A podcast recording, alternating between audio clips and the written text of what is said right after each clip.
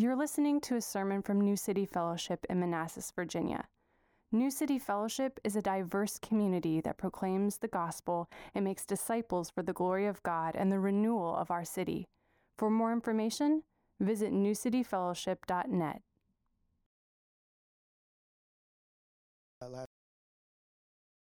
pains uh, that also suffering around us right now. Um, not only here, also in the world, uh, there's disasters and wars. And um, I just want to tell you that this sermon is for all of us, but specifically for me. Uh, I, I come as a needy, weak person uh, that's um, overwhelmed by everything that's happening around the world. And uh, there's really no other way to turn to other than Jesus and the Bible. So I hope this sermon uh, brings hope and uh, joy to all of us. And we're going to spend some time today in Philippians uh, chapter 1, verses 18 through 26. So if you have a Bible, please open it. Um, and I've, I've, titled this A Christian View of uh, Death and Suffering. And before I start, I just want to tell you that this, this letter, the letter to Philippians, as many of the letters that Paul wrote, were written from a prison or in the midst of a difficulty. Uh, specifically on this letter, many scholars believe that Paul talks about maybe a possible death sentence that he was facing. And we'll read about it in a minute. Uh, and the reality is that by because of Christian tradition, we, we now know that Paul was beheaded uh, under Emperor Nero, and he was another martyr, and basically the, the way most of the apostles died. Um, and it's interesting that he refers to death and suffering in, in a way that makes almost no sense to us. So I would like to argue that Paul, through the letter of Philippians, but specifically in this text, gives us a Christian view of death and suffering. So let me go ahead and pray, and then we'll start. Dear God, I pray that your Holy Spirit will guide us, that your Holy Spirit will open our hearts, bring comfort, bring peace and, uh, to anyone who's in need of that. Holy Spirit, shape us, sanctify us, open our ears, our minds, our hearts to receive your word. In the name of Jesus, I pray. Amen. So, Philippians chapter 1, verses 18 through 26 says, What then? Only that in every way, whether in pretense or in truth, Christ is proclaimed, and in that I rejoice. Yes, I will rejoice. For I know that through your prayers and the help of the, of the Spirit of Jesus Christ, this will turn out for my deliverance. As it is my eager expectation and hope that I will not be at all ashamed, but that will but that with full co- courage now as always Christ will be honored in my body whether by life or death. For to for, for to me to live is Christ and to die is gain. If I am if I am to live in the flesh that means fruitful labor for me. Yet which I which shall I choose I cannot tell I am hard pressed between the two. My desire is to depart and be with Christ, for that is far better. But to remain in the flesh is more necessary on your account. Convinced of this, I know that I will remain and continue with you all for your progress and joy in the faith, so that in me you may have ample cause to glory in Christ Jesus because of my coming to you again this letter, the letter of, uh, of uh, Philippians, is a letter that people say it's like a very joyful letter. In fact, the topic of joy comes out uh, at least 16 different times in a letter that only has four chapters. So words like joy or rejoicing happen frequently. and not only that, we are commanded in this letter two times to three times actually, to rejoice. It's not just something that happens to us, it's not something that we should do, it's a command, and that is a little bit strange. We don't typically command or tell people rejoice. I have never, I don't remember telling my kids, you have to be happy, like rejoice right now in, in the middle of a difficulty. But Paul is actually not the only one who talks in this way or repeats something. Uh, uh, he's not new. He, it's not a, a, novel or a new idea. It's actually something that ha- has been said before in the Bible. In fact, we have at least at least 11 verses that tell us explicitly to rejoice in the face of not only suffering but also death. So let me read a few to you. And I, I, wanna, I want you to listen. If you are in the midst of a situation uh, or difficulty or you're not feeling well, I want you to listen to these verses. And I believe that the Word of God has power on its own through the Holy Spirit. So as I read this, please just close your eyes, let the Spirit speak to you. 1 Peter 4 12 to 14 says, Beloved, do not be surprised at the fiery trial when it comes upon you to test you, as though something strange were happening to you. But rejoice in so far as you share Christ's sufferings, that you may also rejoice and be glad when his glory is revealed. If you are insulted for the name of Christ, you are blessed because the Spirit of glory and of God rests upon you. James 1, verses 2, 2 to 4 says, My brethren, count it all joy when you fall into various trials, knowing that the testing of your faith produces patience. But let patience have its perfect work, that you may be perfect and complete, lacking nothing. Romans 5 3 says, Not only that, but we rejoice in our sufferings, knowing that suffering produces endurance. And in the, in, in the words of Jesus in Matthew 5, he says, Blessed are you when others revile you and persecute you and utter all kinds of evil against you falsely on my account. Rejoice and be glad, for your reward is, is great in heaven. For so they persecuted the prophets who were before you. They will persecute you. So, if you have read the Bible, you know that suffering is part of the Christian life. It is actually assumed in the Bible that we will suffer. This is one of the biggest arguments against the Christianity that shows or tries to prove or promotes a kind of Christianity that solves all your problems. In reality, if you read the Bible, you will realize quickly that Christianity is the perfect recipe for more suffering. I cannot even think of one person in the entire scripture that did not suffer because of the task that was given to him, or because God spoke to them, or because God made a miracle in their lives. We recently just talked about a guy who was healed in the temple, and that brought him a problem. He was arrested along with Peter and John in the book of Acts. Suffering for the Christian should be something that we are used to. And this is absolutely different from our society and our culture today. That is not how our culture works at all. In fact, our entire society is seeking to avoid any kind, not only suffering or death, but even discomfort. Our society doesn't understand this. When they hear that we should be glad in suffering, it sounds stupid. And it's true. The Bible itself says our message is foolishness to the world. But I want us to remember that as Christians, we are called to constantly do stuff and things that make no sense to the world. And to be honest, it doesn't even make sense to us as well. And honestly, the Bible calls us to do things that are literally impossible. We cannot do this. What Paul is suggesting, and Jesus is suggesting, and Peter is suggesting, and the rest are suggesting, is absolutely impossible for humans to do.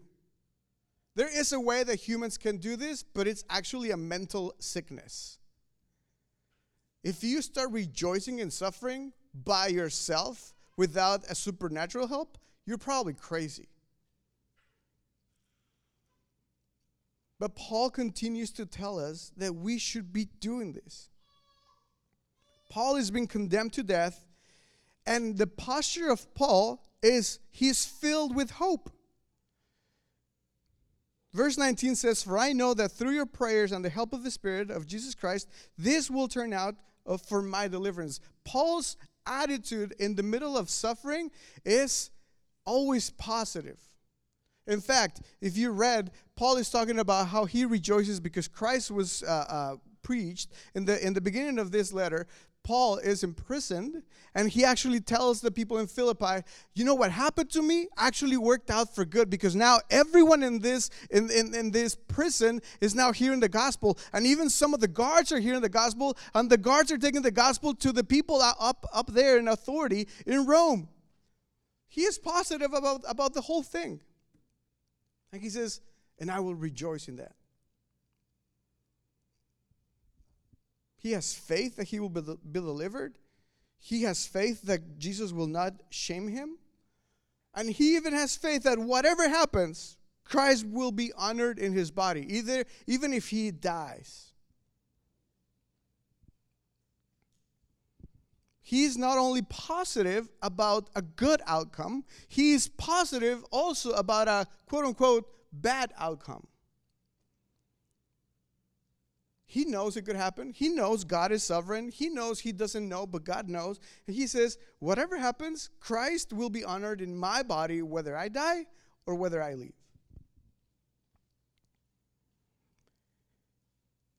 Because as Christians, we can rejoice in death and suffering.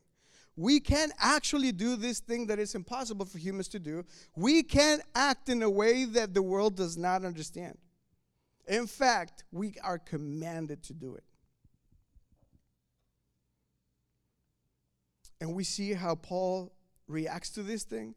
And he's thinking, what if I die? What if I don't die? What's better? He says, I'm hard pressed between the two. And the, his reasoning is if I die, it's going to be better for me because I'm going to finally stop suffering and I can go to heaven and be with Jesus, and that is eternal rest. And then he says, But if I stay, it's better for you, and it brings you joy. And so I think it's better for me to stay. So he chooses suffering again. And that doesn't make sense.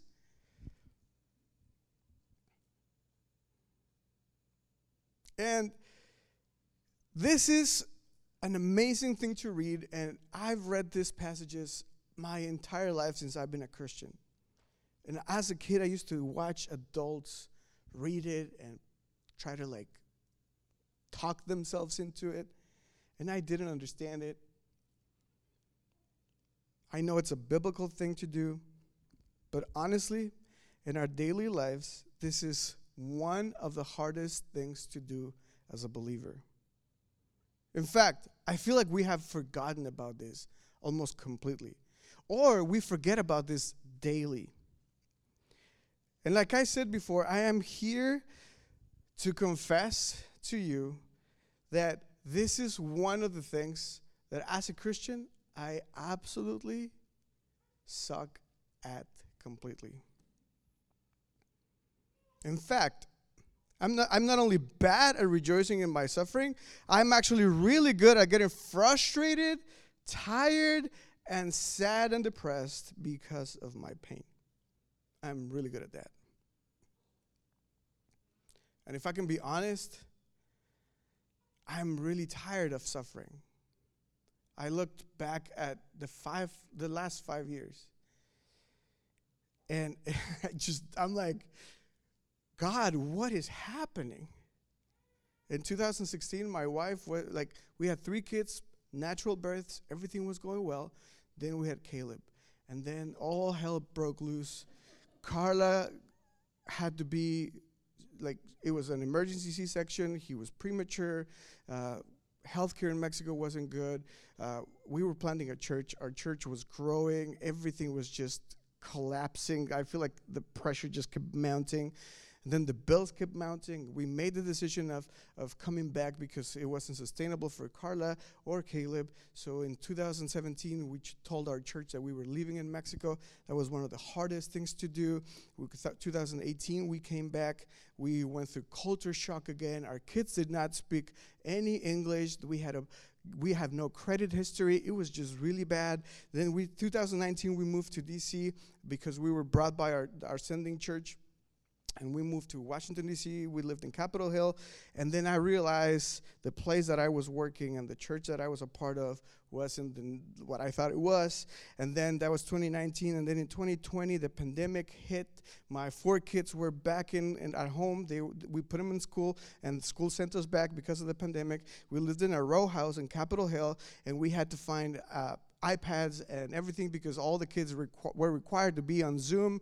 At, it's just like crazy. And that's in 2021. I could not take it anymore. I had a panic attack one week, and then I had another one the same week, and then I had another one that same week, and I was like, "What is happening?" I quit my job. I was like, "This is this is over. I can't take this anymore."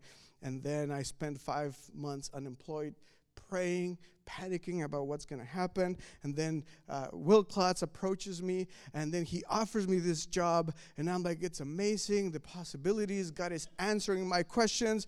And then in 2022, that I, I, I'm like, yes, this is a good place. And then Will leaves. And then in 2023, after the church is going down and we don't know what's going to happen, and everyone is leaving, and there's people angry, and I'm like, what is happening? We made it until the end of the year, and 2023 was the year of new. I was Joel Osteen, and I was like, this is my year, and this is the beginning of everything. And two weeks into the year, Clint dies. and we're still here. And now my wife, and we spent two months without a house. And it's just like, on a, on a human side, I'm like, I didn't sign up for this. I would have been better as a doctor or as a whatever. And I'm not playing the victim. I'm confessing to you that when I read Paul's words, I struggle. And I, I believe I'm not alone in this. How do we rejoice in our struggles? Again, it's really it's really fun to read it, right? We all say, "Yeah." But then after a while you're like, "Okay, is this going to stop? Like is this a 5-year period? Can we just And you don't know. And then you read scripture and he and they're like, do not be surprised. This is how it is. And you're like, what? And then Paul takes it even further. He doesn't stop at just suffering. He now goes to the thing that most humans fear the most death. And if suffering was already uh, absolutely nonsensical to the world, death is even worse because he goes on to say in verse 21 For to me to live is Christ, and to die is gain. I don't know how he says that. I've been in contact with my friend Eli, and it doesn't sound like that. That his dad died so suddenly after jumping around from hospital to hospital, after just watching your father fade away in front of you every single day. It doesn't sound like gain. But this is the crazy thing. Is it nothing that Paul is talking about has to do with us or with him? The difference between the world and us is that we are able to do this because of a person, because of something that we can know and see and feel and understand that's beyond everything else, and that is Christ. The only reason why we can rejoice in suffering. The only reason why we can see death as a gain is because of Christ. If you lose Christ, your life is nothing. I don't even know how the people survive. That's why you have to have drugs and addictions and partying and sex and money. Because if you lose that, your life goes to hell. But we don't need all that. We don't need anything other than this person who suffered for us, willingly came to suffer, and willingly came to die for us. And because of that person, in a supernatural way that we do not deserve, that we do not fully understand, and that we do not sometimes even feel, He gives us a supernatural power through His Spirit to actually sometimes smile in the middle of the worst things we've encountered. The Christian view of death and suffering must only be perceived perceived through the lens of Jesus Christ. And that's why he says, if I stay here, Christ. If I go, Christ. And if I suffer, Christ. And if I'm enjoying my life, Christ. Whatever is happening, Christ. And that is the difference between the Christian and anyone else. Is that if you're enjoying your life and things are going well, awesome, but keep your eyes on Christ. And if you're suffering, keep your eyes on Christ. And if you go to, uh, to the hospital, keep your eyes on Christ. And that is what makes it so hard for us.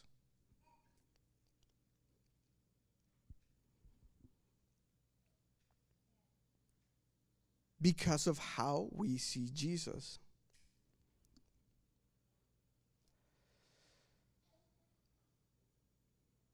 The reason why we can't see death in the same way is because it is hard for us to see Jesus as our greatest treasure. Like, really see Jesus as our greatest treasure.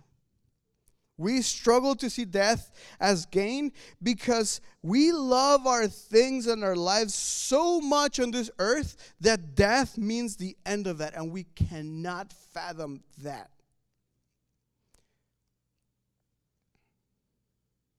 Paul, later in this letter, goes on to say that everything he has accomplished, everything on this earth, is trash for him.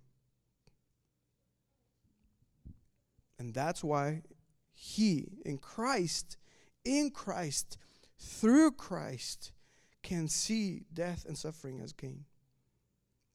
Because for Paul, Jesus was truly, truly, daily his Lord and his Savior. It wasn't just on Sundays.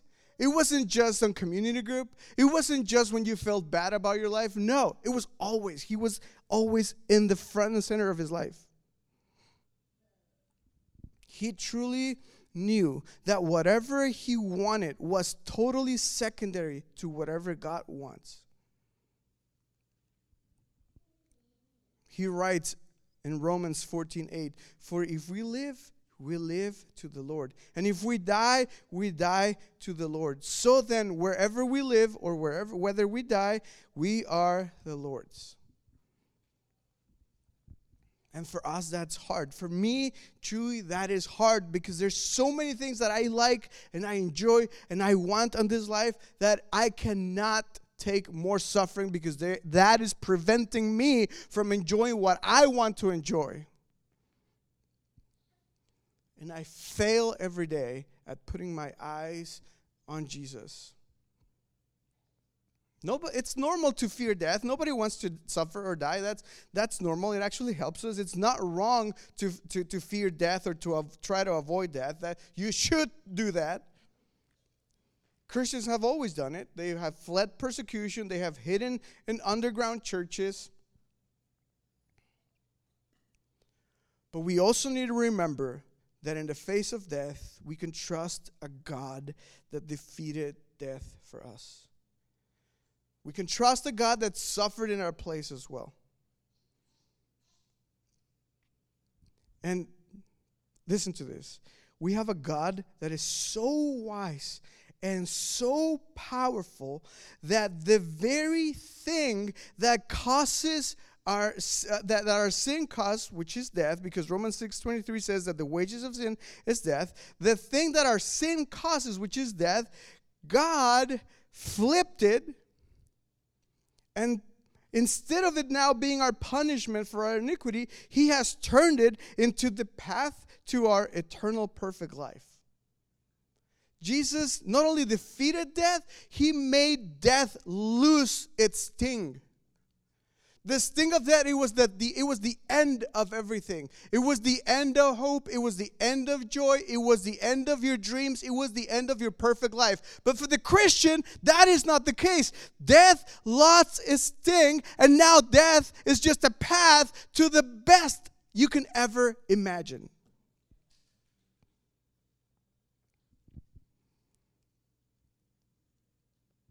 That is what Jesus has done for us. Jesus defeated death on the cross for us, and the sting of death has been removed in Christ. We can now have a different view of death and suffering. And we can see death as gain. And he did it by actually doing these two things that we fear the most. He died on a cross, He suffered for us, and He did it so that we could have a different view, so that we could eventually avoid that. Because I have great news for all of us. The view of death and suffering on this earth should be, and it is different for us as Christians, and that is amazing because of Christ. But one day, those two things are going to be absolutely erased for us. One day, if you're a believer, if you truly understand that Jesus is not just a religion, that Jesus is not just something you do on Sundays, that Jesus is really the center of everything you do, that you owe your life to Him. You see Him and you say, He's my Savior. You, you hear His word and you say, Yes, because He is my Lord. If you do that, if you are that, He will take you to heaven, and in heaven, there's no more pain. There's no more suffering. There's no more death. You will live forever in perfection. Anything you think you know that's good, you have no idea. Over there is going to be a million billion times better. And that is what Jesus offers to us by grace because he suffered and died in our place. And if you're listening to me and you're not a believer, this is probably the best part of Christianity. Is that this world is not all there is. There is something way better waiting for us. We can put our eyes on the future and smile and say, God, please come back now. But if he says not yet, we can also look at our lives and see everything that around us and the mess around us and say, Thank you because you're with me right now as well.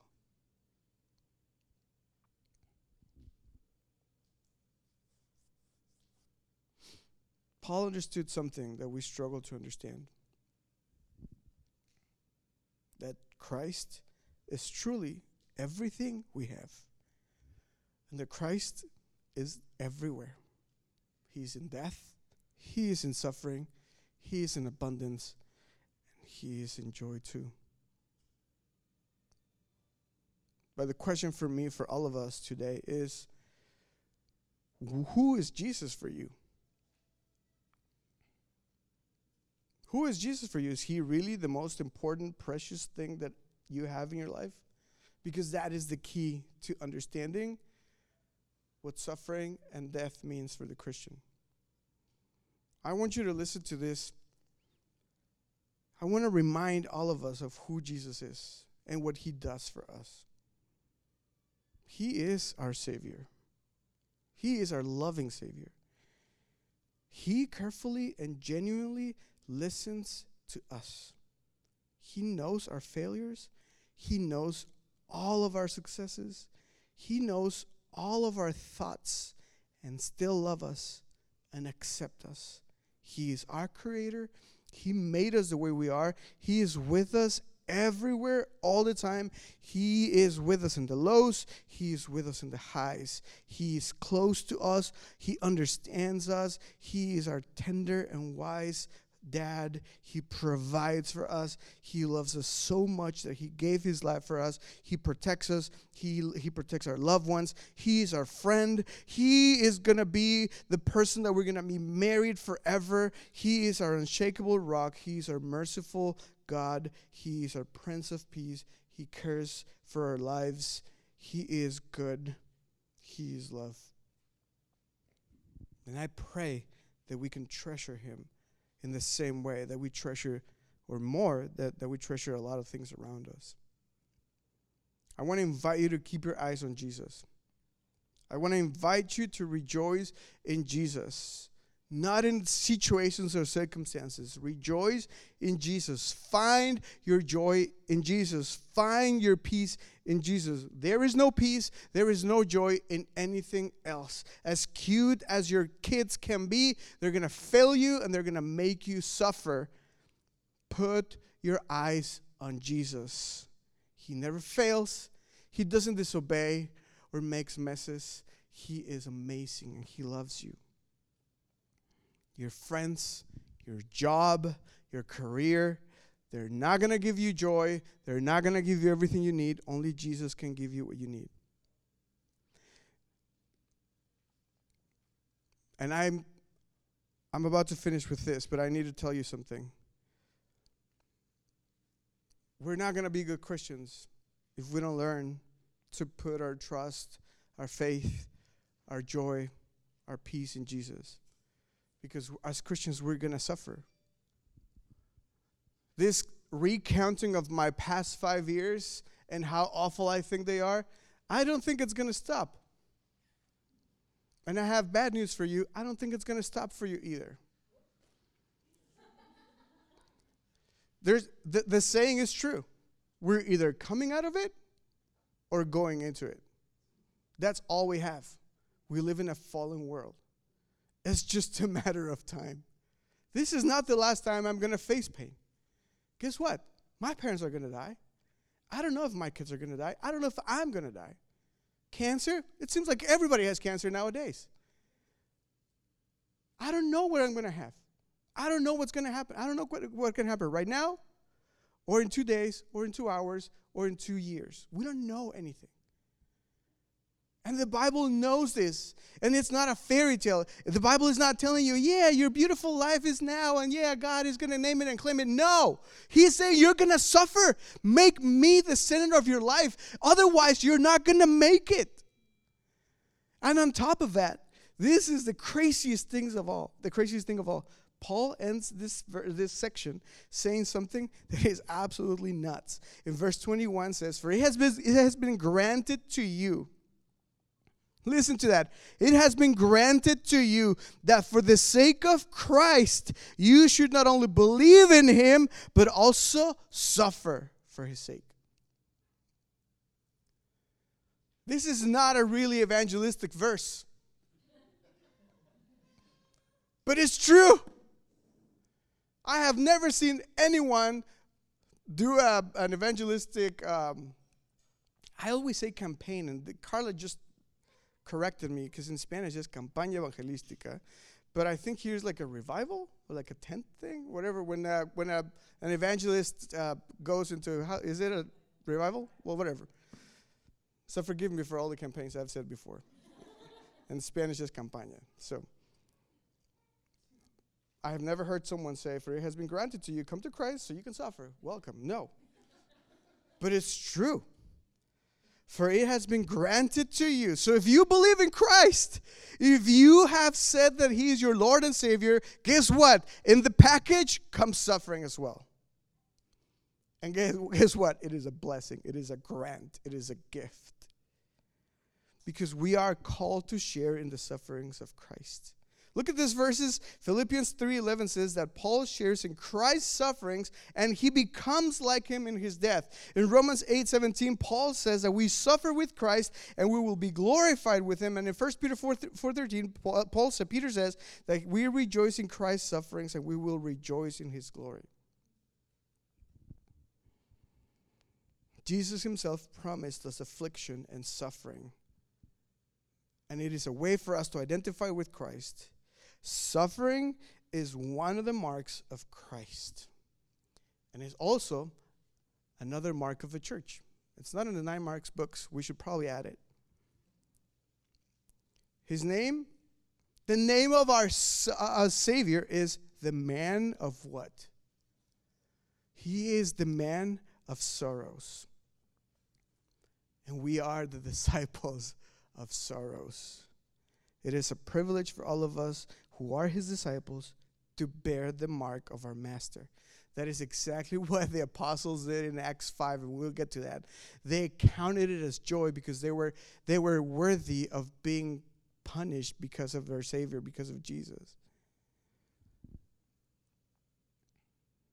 So, this text could be paraphrased in the same way that we were given the gift of believing in Christ, we are also given the gift of suffering. And I want to read a, a quote that I often go back to, specifically in the last five years, by um, one of my favorite authors, uh, D.A. Carson. He has a book called The Cross and Christian Ministry, and he says this. He says, We follow a crucified Messiah all the eschatological promises regarding the new heaven and the new earth, all the blessings of sin forgiven and of the blessed Spirit of God do not negate the fact that the good news we present focuses on the foolishness of Christ crucified. And that message simply cannot be effectively communicated from the haughty position of the triumphalist's condescension. Until the end of the age, we will take up our cross that is, we will die to self interest daily and follow Jesus. The less any society knows of that way, the more foolish we will seem and the more suffering we will endure. So be it. There is no other way of following Jesus.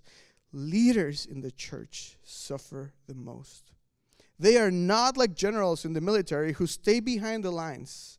They are the assault troops, the frontline people who lead by example as much as by word. To praise a form of leadership that despises suffering is therefore to deny the faith. This is our view as Christians. In Christ, we have been given the privilege of dying and suffering because death is gain, and suffering shapes us into more like Christ. So, there is. That's my message today that I preach to myself, and I hope it blesses you. Let's pray. Dear Jesus,